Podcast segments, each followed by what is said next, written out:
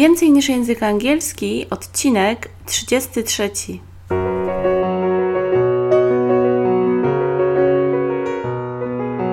Witam, nazywam się Ewa Ostarek i jestem trenerem języka angielskiego. Sprawiam, że angielski to przyjemność.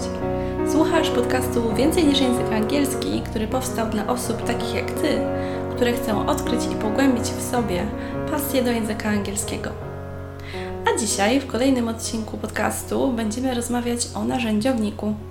Już wcześniej e, były takie odcinki podcastu o narzędziowniku i możesz e, je sobie sprawdzić wcześniej. Mówiłam o takich narzędziach jak w 17, 18 i 19 odcinku podcastu, czyli o Babadum, o słownikach i o Lyrics Training. A dzisiaj chciałabym opowiedzieć Ci o tym, jeżeli coś piszesz w języku angielskim, to jak możesz to sprawdzić, czyli o takich narzędziach, które mogą dokonać za Ciebie sugestii dotyczących korekty. I oczywiście tutaj od razu zrobię taką gwiazdkę. To nie jest tak, że to jest idealne narzędzie i każde z nich jest idealne i zapewni Ci genialną poprawę tekstu, tak jakby to była jakaś osoba, która może ten tekst zobaczyć i zrobić taką korektę. To oczywiście jest robione przez komputery. One są coraz lepsze. Oczywiście te programy też y, są coraz y, bardziej efektywne i mniej jest tych różnych błędów, ale weź pod uwagę, że one się też mogą zdarzyć. Ale zacznijmy od takiej prostej sytuacji, że chcesz y, sobie napisać jakiegoś maila, czy jakieś pismo, czy cokolwiek takiego, gdzie no, wiesz, że pisanie może być dla Ciebie pewnym wyzwaniem. No to co możesz od razu zrobić jako takie mm, coś, co może Ci pomóc? No najłatwiej, jeżeli korzystasz z jakiegokolwiek programu, w którym piszesz typu Libra, LibreOffice yy, czy typu Word albo jakiegokolwiek innego bezpłatnego lub podobnego, to wtedy tam możesz sobie wgrać opcję autokorekty i ta autokorekta może dokonać Ci sugestii w zależności od języka, który tam jest zainstalowany. Może być to oczywiście angielski w odmianie brytyjskiej, amerykańskiej, australijskiej, bo tam pewnie wiesz, że są tam pewne czasem różnice, jeżeli chodzi na przykład o cookies, biscuits, czy jeżeli chodzi o jakieś literki, colors, colors i tak dalej. I to jest jedna opcja. Jeżeli jednak chcesz sobie to jeszcze jakoś sprawdzić z jakimś innym źródłem, to możesz skorzystać z takich stron internetowych, które mogą Ci zrobić taką korektę. I te strony, które tutaj podlinkuję pod spodem, one będą działały na y, stan jakby dzisiejszy, obecny, bo oczywiście w przyszłości mogą zostać zmienione i mogą to być na przykład narzędzia jakieś płatne. Ale zasada jest prosta, jest małe okienko, w to okienko wklejasz tekst po angielsku. Zwróć tylko uwagę, jaki jest limit słów czy znaków, bo może tak być, że jest limit pewien znaków określony i więcej tam tego tekstu nie wklejesz, więc jak jest limit, no to wtedy sobie ten tekst podziel. No i klikasz potem e, opcję check, wybierasz sobie jeszcze wcześniej, czy to ma być na przykład amerykański, brytyjski i takie coś zaznaczasz sobie wszystkie te opcje, klikasz check i możesz zobaczyć, jakie są potem propozycje.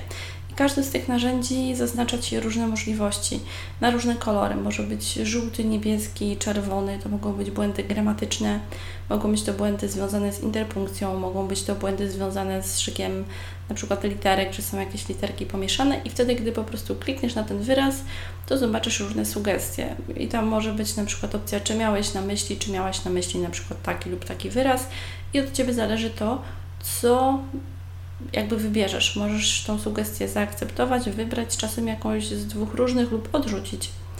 I to jest coś takiego bardzo ciekawego, jeżeli chodzi o taką korektę tych tekstów. Tak jak już mówiłam, weź pod uwagę, że to jest robione tylko przez komputery, więc y, dobrze jest y, sobie to sprawdzić. Do, do, takiego czegoś nie polecam, czy nie polecałam wcześniej opcji bezpośredniego tłumaczenia na zasadzie jakiegoś translatora, gdzie tylko wpisujesz i on Ci z automatu zamienia, bo tutaj nie zawsze masz do tego dobry kontekst. Na przykład coś może być przełożyć, tak? Put off, postpone. Możesz, możesz coś swift, change. I to wszystko zależy od tego, jaki jest kontekst, chociaż na przykład znaczenie słowa może być podobne, więc oczywiście w tych różnych programach bezpłatnych też może się zdarzyć tak, że to nie jest na przykład ten, ten kontekst, albo że coś zostaje inaczej sprawdzone. Weź to po prostu pod uwagę. Pomyśl sobie o tym tak, że to jest taki pomocnik, który może Ci pomóc, żeby na przykład nie było tutaj jakichś literówek. I to jest coś bardzo dobrego. Też może wychwycić Ci, w jakich czasach coś powinno być. Oczywiście no, to nie zastąpi Ci takiej zwykłej korekty, ale to coś może być bardzo pomocnego. Pamiętam, że gdy ja zaczynałam pisać w języku angielskim, to miałam bardzo dużo takich problemów i to nie było dla mnie proste. Nie było wtedy takich narzędzi, bo nie było takiego dostępu do internetu.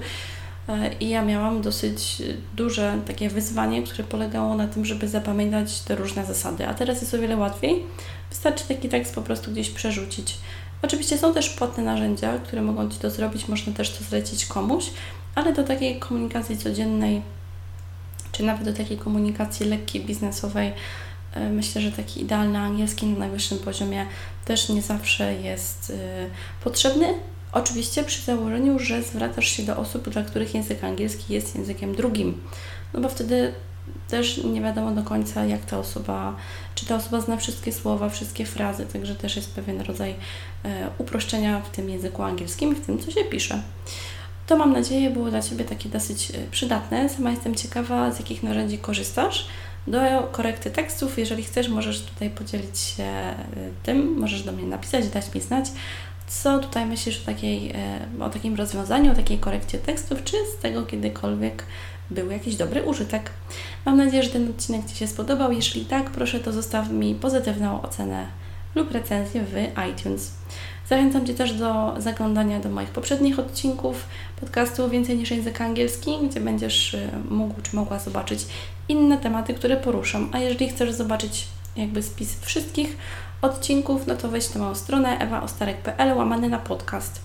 Możesz też e, słuchać tego podcastu w różnych aplikacjach, bo ten podcast też jest dodany, nie tylko jest w katalogu iTunes.